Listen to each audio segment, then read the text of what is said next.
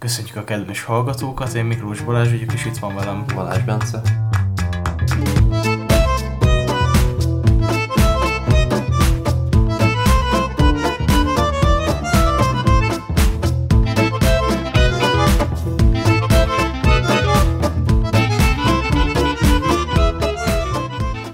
Hát visszatértünk, itt vagyunk újra.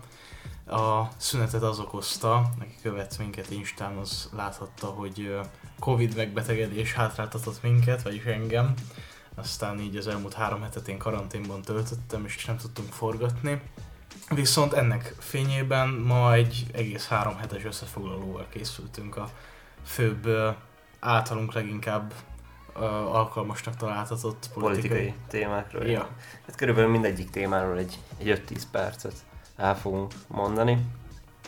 És hát a legérdekesebbek talán az egyik legátütőbb Fegyőr interjú volt, Fekete Győr András interjú, amit a Partizán, Partizán osztott meg. Ez egy összességében azt hiszem, hogy két és fél órás volt, három órás közel. Én megmondom őszintén, a, a hosszabb verziót nem hallgattam meg. Én se végig, az első felét meghallgattam a hosszabb verziónak, Mhm. de nem, nem bírtam lelkileg egyszerűen. És a rövidebb verzió az pedig olyan 50 perc körül moz- mozoghatott. Ez egy, ez egy kampányvideó volt, hogyha úgy nézzük, mert most ugye a Partizán csatorna minden előválasztáson résztvevő politikust, ha minden igaz, meg fog hívni, és mindenkinek lesz egy ilyen lehetősége, hogy összefoglalja a jövőbeli terveit, illetve hogy, hogy Marci, a szerkesztője csatornának közbe kérdezzem pár dolgot, és hát akkor beszéljünk arról, hogy, hogy, hogy sikerült ez az egész. Igen, akkor beszéljünk először a Fekete Győr szemszögéből. Hát ha lehet azt mondani, a legrosszabbul sült el. Szerintem. Ja, a, a, igen, tehát a, egyébként ugye mindig beszélünk, mert már, már, már lassan mém, mert, mert már pár szó volt róla szó, hogy milyen, milyen rossz fegyőr az interjúkban. Igen, és mi is beszéltünk már arról, hogy főleg az ATV-n a Róna Égon szokta darabokra szedni, Igen, és uh, most ezt Gulyás Marci is megtette. Igen, és ami igazán kellemetlen volt a Fekete Győr részéről, az uh, az, hogy igazából az egész interjú során nagyon ilyen passzívnak tűnt. Talán ez a legjobb szó. Uh-huh. Hát felvette a védekező állást talán. Én úgy láttam, hogy leginkább a túlélésért küzdött amúgy. Tehát nem, nem tudom elképzelni, én nem tudtam elképzelni, hogy úgy megy valaki oda egy ilyen interjúra, ami azért egy elég szép elérése volt, tehát trendingbe is volt talán Youtube-on, és ö, több százra megnézték. Most egy felelősség teljes ö, pártvezetés, az a- egy ilyen ö, interjú előtt nem engedi el egyszerűen a, a pártvezetőjét azzal, hogy nem készíti föl minden esetőségre, ami megtörténhet ott.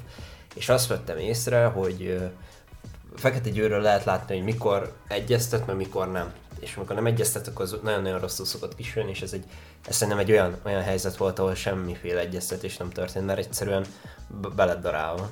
Igen, és erre egy kiváló példa az, amikor a, a bejelentése után, a jelöltségének bejelentése után elment az ATV-be adni egy interjút, ahol teljesen felkészülten, összeszedetten beszélt, természetesen azt is Egon készítette, és ö, igazából szóról szóra elmondta azt, amit a kampány bejelentésen is ö, elmondtak a videóba, de az egy koherens és teljesen rend, rendezett interjú volt.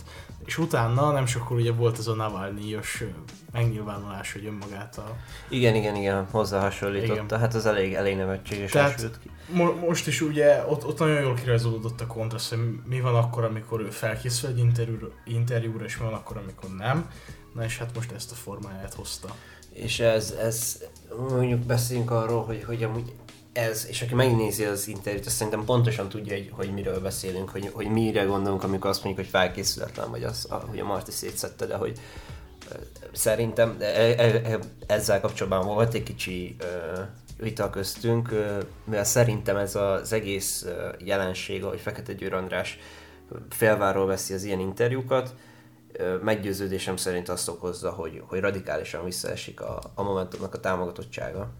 Ö, igen, és én ezzel amúgy azért nem értek egyet, mert én a személyes környezetemben is, vagy hát akkor inkább úgy fogalmazok, hogy a saját buborékomban, illetve, illetve hát azért a legnagyobb közvéleménykutató intézetek szerint is erősödő félben van a Momentum, már ami a 2019-es EP választásokat illeti, és hát ott is ugye ilyen 10% környéken állt a párt. Igen, csak az a baj a közvéleménykutatásokkal, hogy aki többet fizet, azt mérik többen. Ezzel maximálisan egyetértek.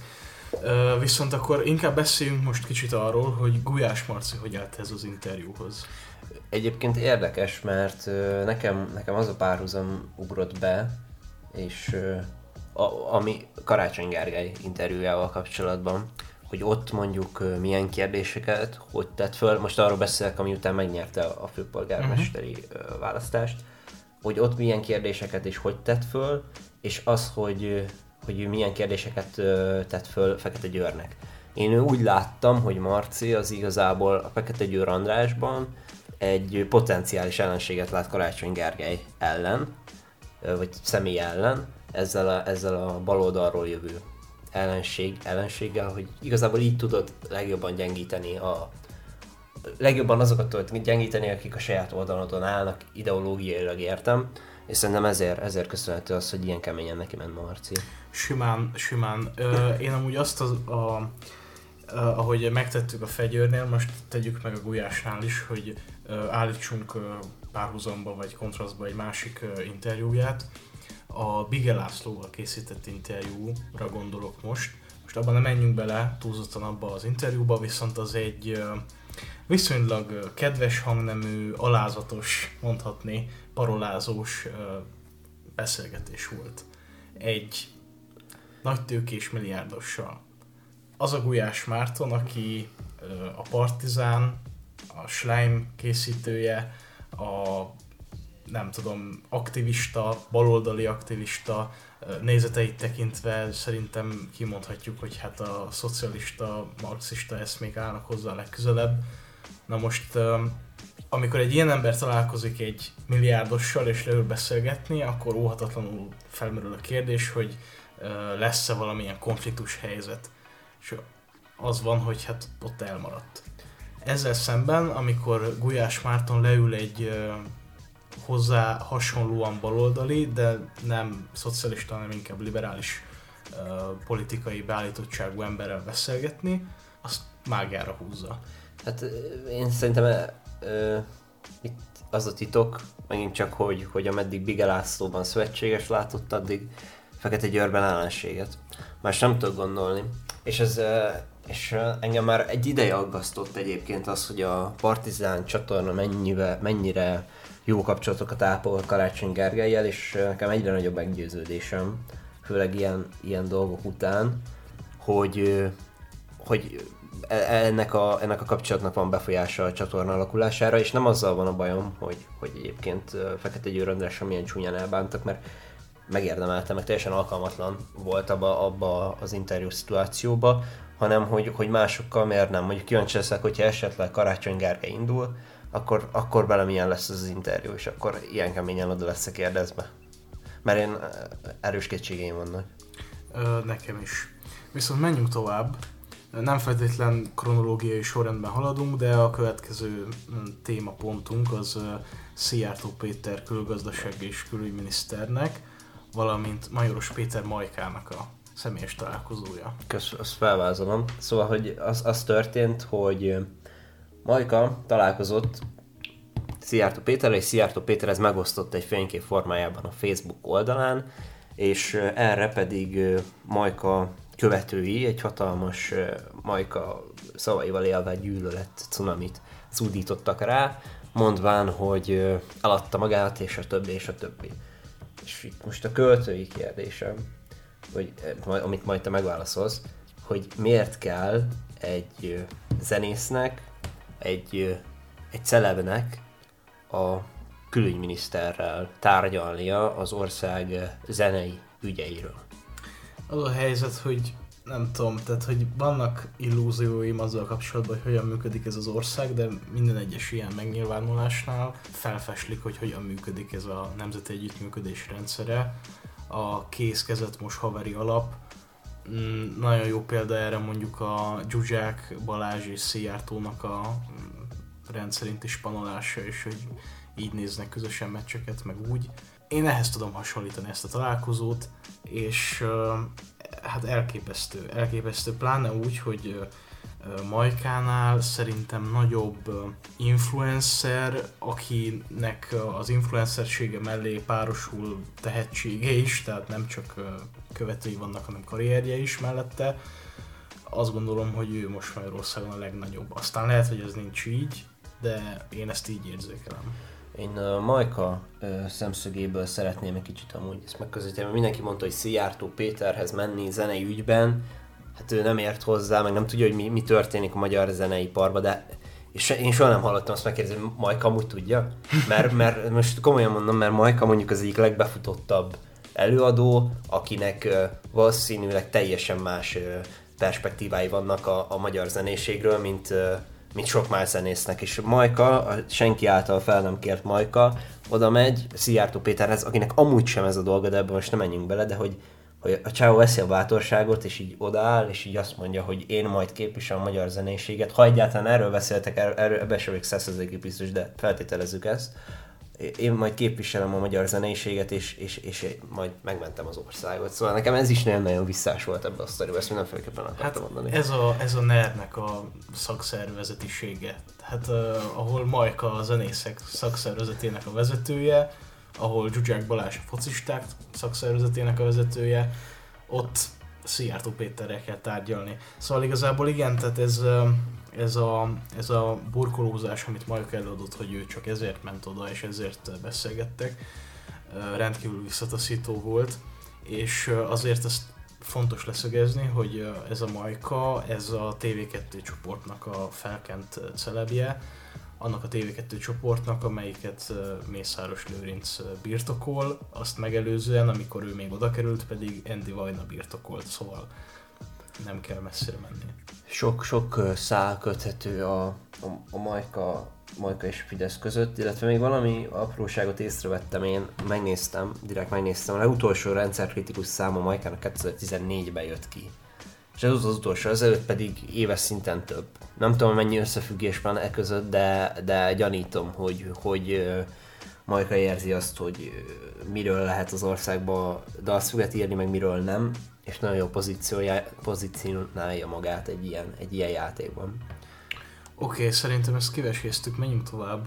Néhány héttel ezelőtt jött egy rendkívül szomorú hír, ami igazából már egy éve Demoklész kardjaként lebegett minden egyetemista és minden egyetemi polgár feje fölött, mégpedig az, hogy a, az országgyűlés kétharmados többséggel megszavazta a közfeladatot ellátó közérdekű vagyon, vagyonkezelő alapítványokba történő egyetemi átszervezést. Igen, hát ö, én ö, engem 2018 óta nem nagyon érintett meg úgy talán törvény módosítási javaslat, mint, mint ez. Akkor mi volt rabszolgatörvény, vagy mi volt akkor? Nem, én igazából most arra gondol, mondjuk rosszul mondtam, tehát én konkrétan arra, arra gondoltam, hogy a Fidesz megnyerte kétharmad a választás, és nem aha. törvény. Rosszul mondtam, mondjuk azt, hogy közéleti téma. Uh-huh. De, de a lényeg, hogy itt konkrétan arról beszélünk, hogy, hogy deep state-et építenek. Ezt szerintem ezt, ezt máshogy megközelíteni se lehet. Igen, egyértelmű, és uh, igazából ezt is uh, az ellenzéki média nagyjából megfelelően kommunikálta le, szokásával ellentétben, tehát ebből nem, nem, nem kellett és nem is sikerült kultúrharcos ügyet csinálni. Itt egyszerűen arról van szó, hogy uh, olyan mértékű állami vagyont privatizálnak most ki, amivel nagyon könnyen vissza lehet élni egy esetleges választási vereség után.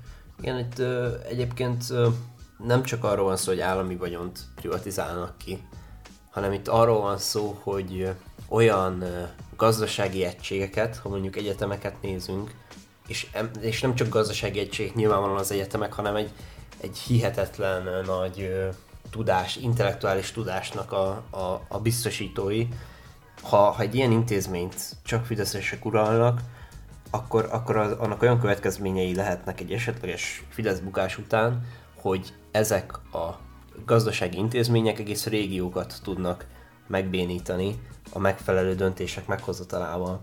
És én ettől tartok nagyon, és én ezt, ezt látom lelki szemeim előtt bekövetkezni, hogyha esetleg a Fidesz elbukja a választásokat jövőre.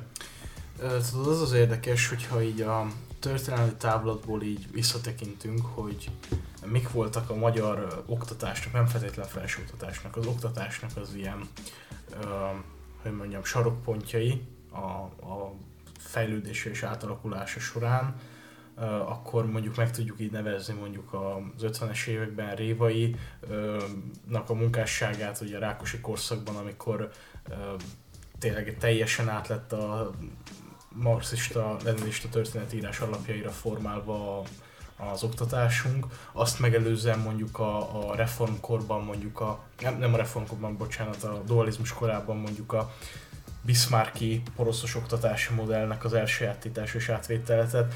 Vannak ilyen ö, bástyái a magyar oktatás történetének, és azt gondolom, hogy egy 30-40 év távlatából ez is egy ilyen bástya lesz, ami hát kifejezetten a felsőoktatást érinti. Uh, igazából ezt azért mondom, mert nagyon jól tudjuk, hogy az Orbán rendszer, lehet ezt most már rendszernek nevezni, számos olyan változtatást, beruházást, fejlesztést vitt végbe, ami több évtizedes lefolyású, és a magyar államnak a, a, a geopolitikai, a a belpolitikai helyzetét meghatározza a következő évtizedekre. Tehát most itt akár mondhatjuk a Paks 2-t, vagy a mindjárt beszélünk a Fudan Egyetemről is, tehát ezek mind, ilyen, mind ilyenek, és azt gondolom, hogy ez az alapítványi átszervezés is egy ilyen több ezer milliárdos tétel. Um, én egyébként csak annyiban nem értek egyet, hogy szerintem ez nem a... Hogyha valamiféle módon ez, ez sarokpont lesz, akkor az nem a, a, a, az oktatás tekintetében, sokkal inkább az államiság tekintetében. És én mindig úgy gondolom, hogy a, az egyetemeket nem arra fogja feltétlenül kihasználni a, az Orbán rendszer, vagy majd a, a Deep State, amit Orbán Viktor kialakít, hogy ideológiailag átnevelje, ugye, amivel most nem, gondolom bocs, utalni. Nem, nem, amúgy nem is erre gondoltam, bocs, hogy közbevágok, kifejezetten arra, hogy tehát most a, a, az egyetemeknek az anyagi erőforrásai, azok kizárólag most ezektől az alapítványoktól fognak függeni, és tulajdonképpen, hogyha egy adott választási veresség után úgy döntenek majd a fideszes kuratóriumok, alapítványi kuratóriumok, hogy ezeket a anyagi erőforrásokat átcsoportosítják mondjuk más célokra, nem feltétlenül az egyetemnek a működésére fordítják, akkor az károsíthatja olyan mértékben a magyar felsőoktatást, hogy egyetemek mehetnek tönkre akár. Ja, igen, és ma nem, nem fejtettem ki, de akkor egy kicsit belemegyek ebbe röviden, hogy most csak egy egyszerű példát hozzak. Átlagos egyetemen mi legyen az tízezer ember dolgozik egy egyetemen. Most mondjuk ezt. Ha úgy dönt, a, úgy dönt az alapítvány, hogy megvan egy bizonyos finanszírozási összeget, és a, ezt, ezt le kell vonni mondjuk a, a bérköltségből, akkor mi van akkor, ha 10.000-ből 2000 embert elküld az egyetem? Annak a térségben milyen gazdasági következményei lesznek? Mi lesz akkor, hogyha bizonyos beszállítóknak az egyetemre való, tehát az egyetemmel kapcsolatban álló beszállítóknak azt mondja az alapítvány, hogy ők nem szállíthatnak be az egyetemnek, akkor, akkor annak milyen gazdasági hatásai lesznek, és a térség fejlődésének ez milyen gazdasági hatása lesz. Most a legjobb példa például Szeged, ahol gyakorlatilag a térségnek a, a, régiónak a gazdasági fejlődése az erősen összekapcsolódik az egyetemmel, mert több tízezer diák jön oda, aki ott vásárol, ott, ott, ott csinál minden, rengeteg-rengeteg cég beszállít az egyetemnek, nagyon sok ember onnan szerez a munkáját, tehát az, arra akarok kiukadni, hogy egy ekkora intézmény, aminek ekkora gazdasági hatása van egy bizonyos régióra, ilyen nincs még egy az országban. Szóval hogy e, ebbe kell bele gondolni szerintem, amikor arról beszélünk, hogy Deep State-et építünk, és miért pont az egyetemekre esett a választás. Oké, okay, most tök, hogy megvilágítottad a, mondjuk a külsős vállalkozásoknak és a vállalatoknak a szerepét ebből, meg a régiók szerepét. Én most mondjuk fókuszálni kifejezetten az egyetemi polgárokra, és azon belül is a, a tanárokra. Tehát ha bár ö, erősen átideologizált népnemzeti képzéseket én sem vizionálok ezeken az egyetemeken, viszont Viszont azt azért el tudom képzelni, hogy ha vannak olyan tanárok, már pedig vannak, akik kifejezetten a liberális ö, eszmék mentén tanítanak, akkor azokat simán elküldik. Tehát ezt, ezt, azért, ezt azért én borítékolnám ebbe a rendszerbe. Benne van, benne van. Oké, okay, és akkor maradjunk az egyetemeknél. Uh, ugye most már tudjuk azt, hogy lesz Fudan Egyetem Budapesten. Így van. Hát akkor uh, röviden beszéljünk szerintem egy nagyon-nagyon röviden Kína uh, kapcsán ezekről a dolgokról. Oké, okay, ez egy kínai egyetem, igazából aztán majd elmondod a, a csak pár mondatot kín, kínai dolgokat. Ez egy kínai egyetem, amely egyébként a világ felsőoktatási intézményei közül elég magasan rangsorolt és pozícionált. Kifejezetten a kommunista, a kínai kommunista párt működteti, és... Úgy tudom, hogy a, a, az alaptörvényében, vagy nem, nem, nem, nem tudom, hogy hogy mondják ezt egyetemeknél, szóval, hogy... Karta, vagy... Igen, igen, benne van az, hogy, a, hogy engedelmeskedniük kell a kínai államnak. Ez csak így hozzá. Igen, igen. És hát 540 milliárd forintos beruházásból épül ez, a, ez az egyetem Budapesten, amelyhez a kínai állam 450 milliárd forintos hitelt biztosít, és a tervek szerint különböző kínai vállalatok is lesznek a kivitelezők. Én csak annyit szeretnék, mielőtt még komolyabban belemennénk, hogy Kínának már legalább egy évtizede az a stratégiája, hogy olyan országokba, amiken, amik, amelyik országokba nem tudott az USA és a Szovjetunió katonailag bemenni, gondolok itt a legtöbb afrikai országra és közép-ázsiai országokra, például Afganisztán lehetne sorolni, azokba a kínai állam gazdaságilag fog bemenni. És e, ezt, ezt láttuk a dél-afrikai beruházásokkal kapcsolatban, de most nem, nem is... Balkán. Ba, ba, Balkán, ezt, ezt, ezt szeretem volna, erre akartam úgy rá, rávezetni magamat valahogy, hogy most a Balkánon látjuk ugyanezt megvalósulni, egy pár éve elkezdték Balkánt, és úgy néz ki, hogy, hogy ez tovább rúlt most Magyarországra, és ezeknek a kínai hiteleknek hát elég vicces történetük van akkor, hogyha valaki nem tudja ezeket fizetni, mivel akkor az, az a kínai állam gyakorlatilag, most például a montenegrói példát nézzük, ahol kínai hitelből építettek autópályát, majd pedig Montenegro bejelentette, hogy nem tudják fizetni. És gyakorlatilag Kína azt mondta, hogy oké, okay, semmi baj, onnantól kezdve az az autópálya, az kínai autópálya lesz. És a Kína azt csinál vele, amit akar. Gyakorlatilag olyan gazdasági intézményeket bevisznek oda, mondjuk felépítenek egy színházat, felépítenek egy létesítményt, felépítenek egy gyárat hitelből, ezt rengetegszer csinálják Afrikába, és afrikai ország bejelenti, hogy nem tudják fizetni, oké, okay, semmi baj, kínai állami tulajdonban van az a gyár, és onnantól kezdve afrikai területen fog gyártani. Szóval erre akarok kiukadni, hogy nagyon nagy veszélyi vannak annak, hogyha ha nem tudják fizetni, ha egy állam nem tudja fizetni a kínai hitelt, és uh, most Magyarországon pedig azt látjuk, hogy ebbe, ebbe, ebbe simán belemegyünk.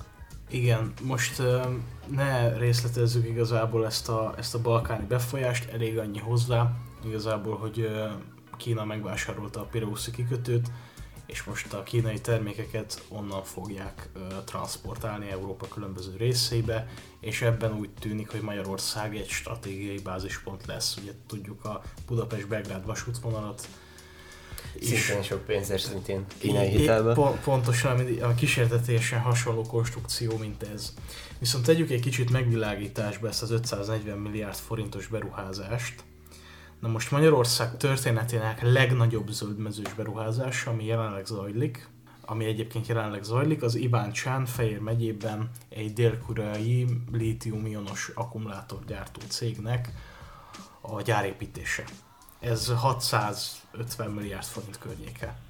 Hát, ö, ahhoz képest... Ahhoz képest kicsit túl van árazva. Ahhoz képest egy kicsit túl van árazva ez a Fudan Egyetem, illetve, hogy mondjuk erről is nyilván beszélünk, de, de hogy egy másik egyetem kampuszával állítsam párhuzamba, a CEU kampusza, az új, amit a 2010-es évek közepén adtak át valahogy, az 10 milliárd forintba került. A Moholi Nagy Művészeti Főiskola, vagy egyetem, most már nem tudom pontosan, annak az új kampusza pedig 16 milliárd forintba került. De legalább nem egy diákváros helyére épül. Ja, de. Ez, e- mindenféleképpen beszeretném azt hozni, hogy ugye itt arról volt szó, hogy enne, erre az építési területre terveznek egy diákvárost, aminek az lett volna a lényege, hogy ma, ma Budapesten felszaladtak az albérletárak, és, és ennek kompenzálásaképpen jött volna létre ez a diákváros, és a kormánynak az a meglátása elfelől, hogy nem baj, lesz mindkettő.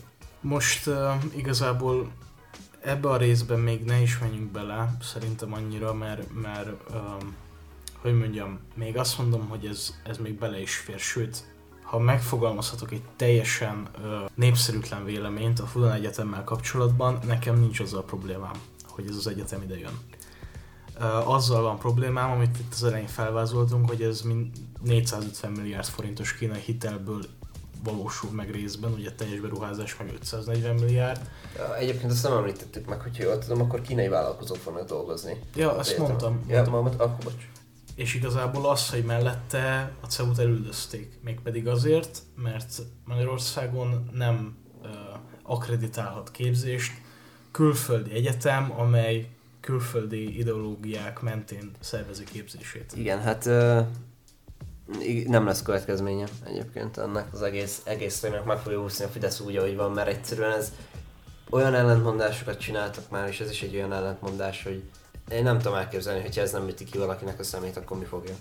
És, és nem fogja, biztos, hogy benne.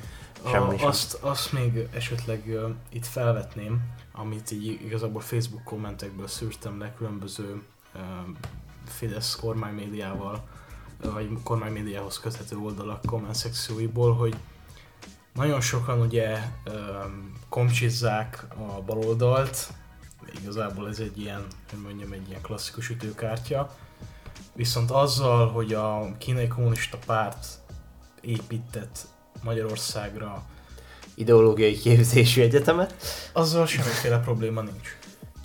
Hát igen, mondjuk akkor nem értem, hogy az MSZP miért nem, miért nem támogatja, támogatja a DK. Na hát, hogyha már DK, akkor Dobrev Klára pedig bejelentette azt, amit hát igazából nyílt titokként kezelt mindenki hónapok óta, hogy ringbe száll az előválasztásra miniszteri elnöki jelölti posztért.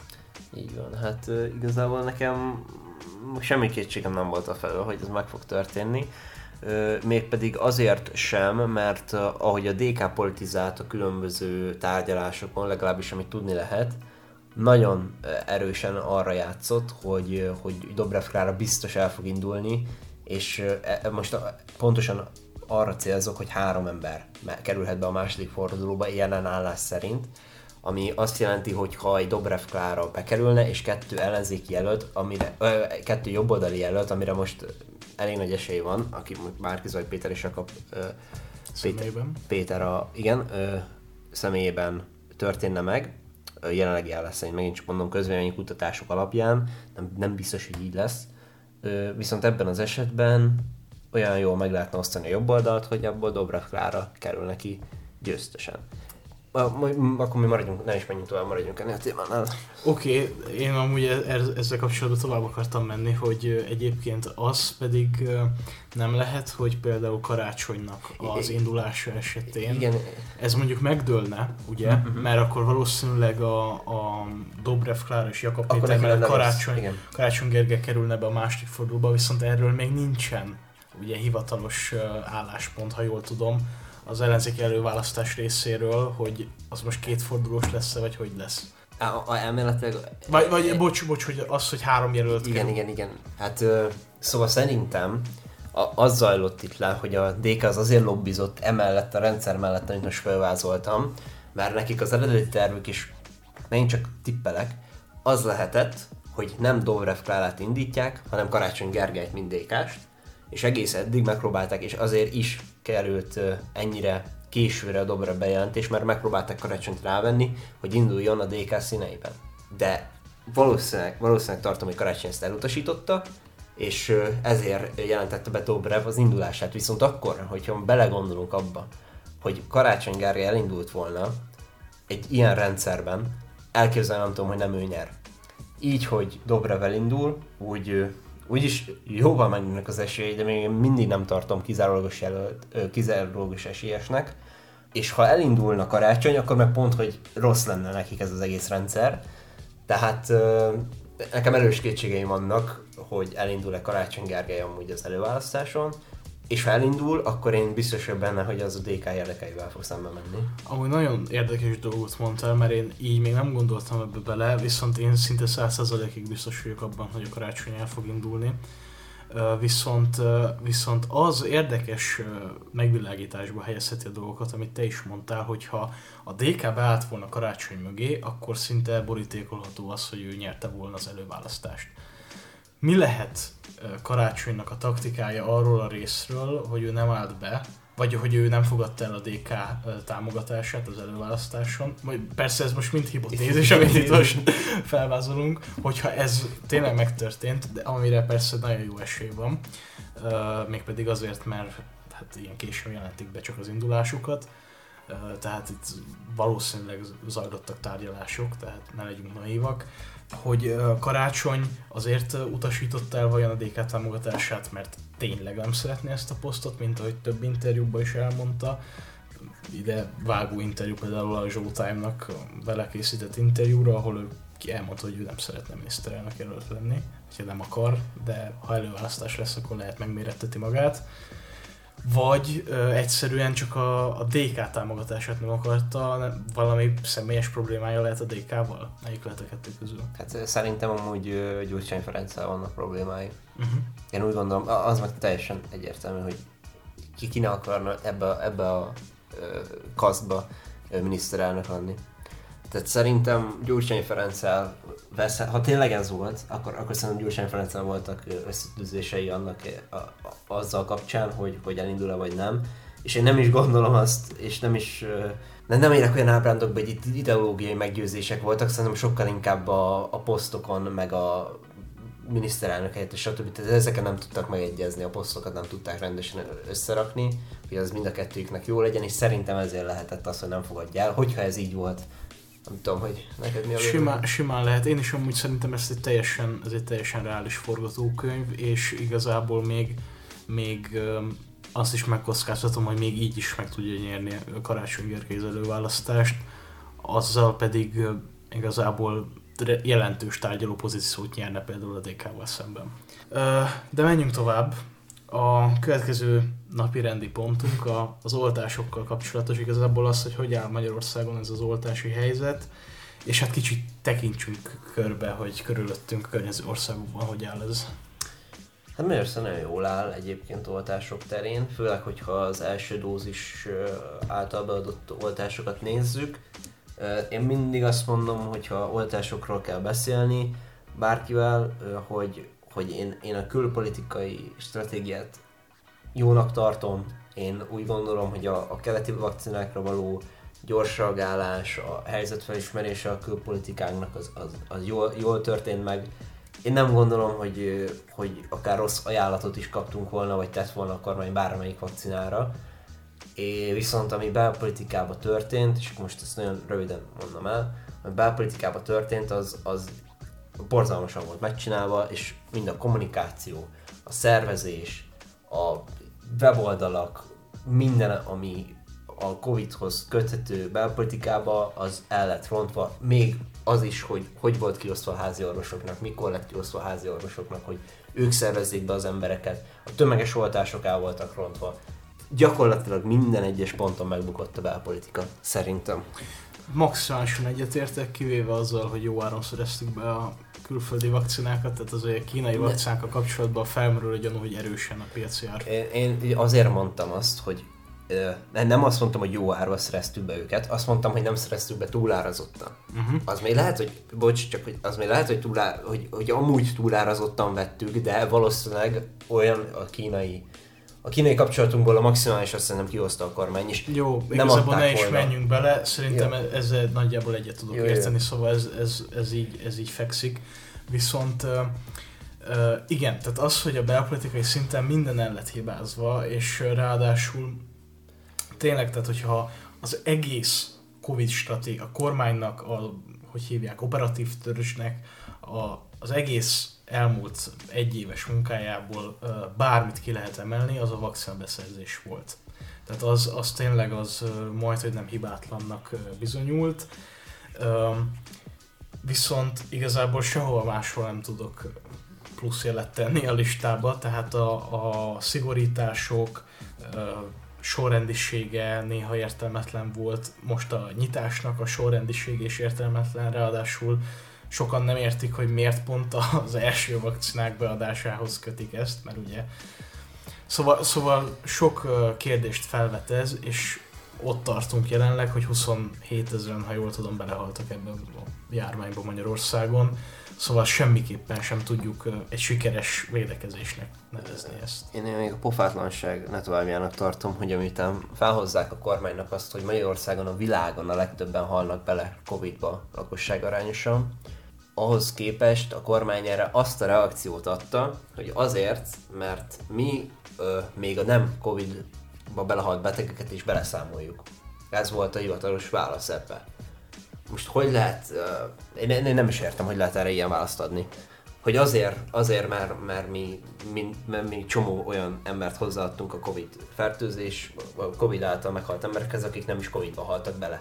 Hát akkor ez megint csak tehát nem, nem értem, hogy hogy lehet ilyen reakciót adni. Nagyon, nagyon jól esett volna a, a, a kormány részéről egy olyan gesztus, szerintem, és ezzel, ezzel tényleg nyertek is volna népszerűséget simán, ha elmondják azt, hogy hát sajnos ez, ez a, az egészségügyünk ez így tudta csak felvenni a harcot, még akár bele lehet is, be is, bele is lehet, hogy mondjam, keverni a népbetegségeket, ami hát a magyarok életviteléből fakad. Azt hagyjuk, hogy arról megint csak hogy tehet ez a rendszer, meg hogy nem. Viszont, viszont szerintem, szerintem egy, egy ilyen mértékű toleranciával és, és beismeréssel szerintem nyertek volna, még akár pozíciókat is, már amely népszerűséget illeti, nem tették meg. És ahogy te is mondod, rendkívül gusztustalan ez a vádaskodás, főleg itt az ellenzékre mutogatás, vagy oltás ellenesség, meg stb. Szóval, szóval nagyon, nagyon rossz ez tényleg ezt látni, hogy igazából kampányt csinált mindkét oldal. Most ja, igazából azt a világ összes országában minden politikai párt kampányt csinált a vakcinából, de nem, én ebben nem is feltétlen érzem azt, hogy ez a bal lenne, mert a, a vakcina az egy politika. A vakcina beszerzéstől a beadásig az, az végpolitika, és mind, végig kísér az egészet a politika, és az irányítja. Tehát nyilvánvalóan, hogy ha valami itt rossz, az politikai felelősség, és ilyen formán a politika, e, e, politika, ennyi. Ezzel szemben a szerbeknél, most nem menjünk bele a szerb modellbe, egyébként Európában így a svéd modell hatékonyságához szokták hasonlítani, tehát elég, elég jól használták ki a szerbek is a geopolitikai helyzetüket igazából, ami a vakcina beszerzést és beadásokat illeti. Hát igen, ott szerencsék is volt egyébként szerintem a szerbeknek, mert a Kína ugye akart egy olyan országot a szerbek kapcsán, aki, aki majd egy ilyen laboratóriumi patkány lesz nekik, és oda tudottak rengeteg-rengeteg vakcinát olcsón, és akkor nagy gyerünk, oltassátok be magatokat, és gyakorlatilag ha rosszul sült volna el, akkor rosszul sült volna el, most jól sült el, 19 rapot húztak, jól sült el, Kína mint országa lett Szerbia. Vagyis a kínai vakcina mint országa, ennyit akartam hozzáfűzni. Szóval még a szerbek kapcsán meg kell említeni azt is, hogy nemrég jelentették be, hogy 9000 forintnak megfelelő támogatást kap minden olyan ember, aki felvette, vagy fel fogja venni az oltás Szerbiában. És ehhez párhuzamba kell állítani a Magyarországon, közben bejelentették, hogy augusztusig biztos, hogy minden korlátozás marad annak, aki nem oltatja be magát, vagy akinek nincs oltási igazolványa. Ez, ezt a pár, ez kb. ugye egyszerre volt bejelentve, ez nagyon erős párhuzam. Nem tudom, mit gondolsz erről? Um, igazából most én ezt nem tudom feltétlen párhuzamba, inkább kontrasztba tudom egymásra szembe tudnám állítani, hogy mennyire eltérő az, hogy a két... Rosszul fogalmaztam. Ja, akkor, akkor értem, tehát hogy, hogy um, igazából tényleg ez, ez jól mutatja, hogy mondjam, hogy uh, melyik kormány hogy motiválja a, az embereket, a, vagy hogyan kényszeríti arra az embereket, igazából lehet ezt a szót használni a magyarok esetében, hogy felvegyék az oltásokat. Tehát nálunk igazából a motiváló tényező, vagy a kényszerítő eszköz az a védettséget igazoló kártya, amivel ugye most már tudjuk, hogy milyen többletjogok járnak. Megmondom őszintén, nem tudom, hogy ennek hogyan működik jelenleg az ellenőrzése, vagy hogy milyen szinten folyik, hogy ezt tényleg fel kell mutatni, vagy ilyesmi, mert még nincs is ilyen kártyám, meg, meg nem is nagyon voltam kint ugye karantén miatt. Ami pedig a szerbeket illeti, hát ott kifejezetten egy pénzösszeggel próbálnak rávenni az oltakozásra. Igazából a magyarok azok negatív diszkriminációt használnak, a szerbek pedig pozitív diszkriminációt. Nekem ez volt az első, ami eszembe jutott. Röviden, igen. Ö, és ö, én szerintem ez a magyar államiságnak nagyon-nagyon érződik, hogy milyen itt igazából a rendszer, amikor arról beszélünk, hogy, hogy gyakorlatilag megfenyegetik az embereket, hogy nagyon ha nem oltatod be magad, akkor három hónapig nem mehetsz sehova. Na, és akkor erre mit mond az ember? A szerbeknél pedig azt mondják, hogy 9000 forintot adakoznak, ami rengeteg közgazdász szerint, hogyha pénzt adunk az embereknek egy válság idején, az fellendíteti a gazdaságot bizonyos esetekben, és én nem hiszem el, hogy a magyar kormánynak nincs arra kerete, hogy 9000 forintot adjon minden beoltott után.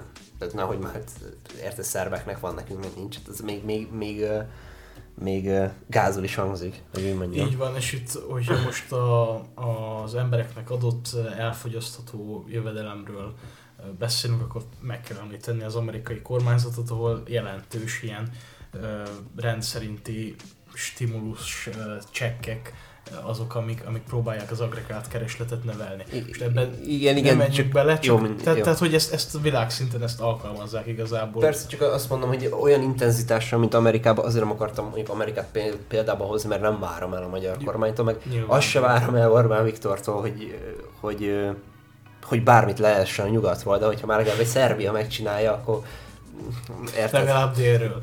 Legalább egy ezres dobja rá, vagy valami. Viszont itt fontos megemlíteni azt, hogy hát volt azért egy ilyen jellegű kezdeményezés Magyarországon ezzel kapcsolatban, és akkor itt megint a kígyó visszatér a saját farkához. ugye a Momentum kampányot még, ha jól emlékszem, január-február környékén azzal, hogy 100 ezer forintot adjon a kormány minden egyes oltakozónak. Igen. Egyébként én viccesnek találtam azt, hogy utána a Momentum azzal kamp- kezdette kampányolni, hogy a szerbek ugye 9000 forintot adtak, és gyakorlatilag ugyanaz, csak 91 ezer forint a különbség. De ö, én egyébként azt mondom, hogy, hogy akár még jó is lehetne ez az egész dolog, amit a Momentum csinál. Ahogy csinálja, azzal már vannak némi problémáim. Mondjuk azt, hogy mennyit ér a politikába az, ha valaki odáll és azt mondja, hogy én amúgy megmondtam, és még nem is történt semmit, tehát meg Szerbiában nem volt bevezetve az egész, csak így előre kárőrvend. Szerintem ez nagyon veszélyes dolog, de nem tudom, szerinted amúgy alapvetően ízléses, hogy ilyet csinál a Momentum? Nem, de egyébként ebből a 100 forintból, hogyha levonjuk a Momentum populista megszólalását, vagy gesztusait, akkor az 9000 forint pont kijön. Ja, ja. Tehát, de vagy úgy, úgy egyenlő ez a két összeg. E, igazából az, a, az az érdekes ezzel kapcsolatban, hogy pont a te, azt hiszem a Telex, amikor megosztotta ezt a hírt, a, a szerb hírt, akkor a Donát Anna, ugye a Momentum egyik EP képviselője kommentelt alá, hogy na hát ezt a Momentum már, Igen. már mióta mondja, és igazából tudod, az a, az a furcsa, hogy hogy ez a, amit te is mondasz, hogy ez az utólag megmondtam, ez az önmagunkra való hivatkozás, hogy ez pont a Donát Anna részéről jön, akit egyébként én személy szerint az egyik legfelkészültebb momentumos politikusnak tartok, szemben mondjuk Fekete Győr Andrással, hogyha már itt az előbb őt kritizáltuk. Vagy Cseh Katalinnal egyébként, én úgy gondolom, de Pe- Jó, persze, persze. Igen. Tehát azért mondom, hogy a legfelkészültebb a Donát Anna, és hogy még ő is ezt a igen, igen, hát... Csalódásra. Hát ezt várja a párt. Uh-huh. Ezt várja a pártiroda, ezt várja a pártvezető, és bele kell állni a kampányba. Csak mondom, hogy ilyenekkel ne csodálkozzanak. Nem, nem, nem tudom, nekem még visszataszító is volt amúgy az egész. Az, abszolút. Viszont a, a hetünk az egy nagyon érdekes uh, riporttal uh, kezdődött, mégpedig Lázár Jánossal készítette már említett Telex egy, egy hosszabb interjút, a, megnézték a Csongrád, Csanád megyei ménes birtokot. Igen, eh, ahol a, a TS főnök körülvezette őket a, az államtól kapott eh, kis birtokán. Mondjuk csak lá- beszéljünk ne konkrétan egyről a témáról, hanem Lázár Jánosról. Szerinted amúgy Lázár János mi, milyen, milyen volt ebben az interjúban? Félelmetes. Talán ez a legjobb szó. Tehát ö, olyan szintű, ilyen narcisztikus, hogy mondjam, ilyen, ilyen pszichopata, ne, nem is ez a legjobb szó, talán szociopata az a legjobb szó, megnyilvánulásai, gesztusai, vigyorai voltak, hogy így néha így rendesen lemászott számomra a képernyőről, és hogy mondjam, erősen visszataszító volt, ha bár ez egy kampányfilmnek készült szerintem. Hát Lázár János részéről mindenféleképpen annak vette az egészet. Én, én, én úgy gondoltam, végig az jutott eszembe, hogy a csávó az, az már most azt látja, hogy ő 2030-ban el fog indulni a választáson a Fidesz és én végig azt láttam az összes gesztusából, hogy a, most, most kezdi el előkészíteni.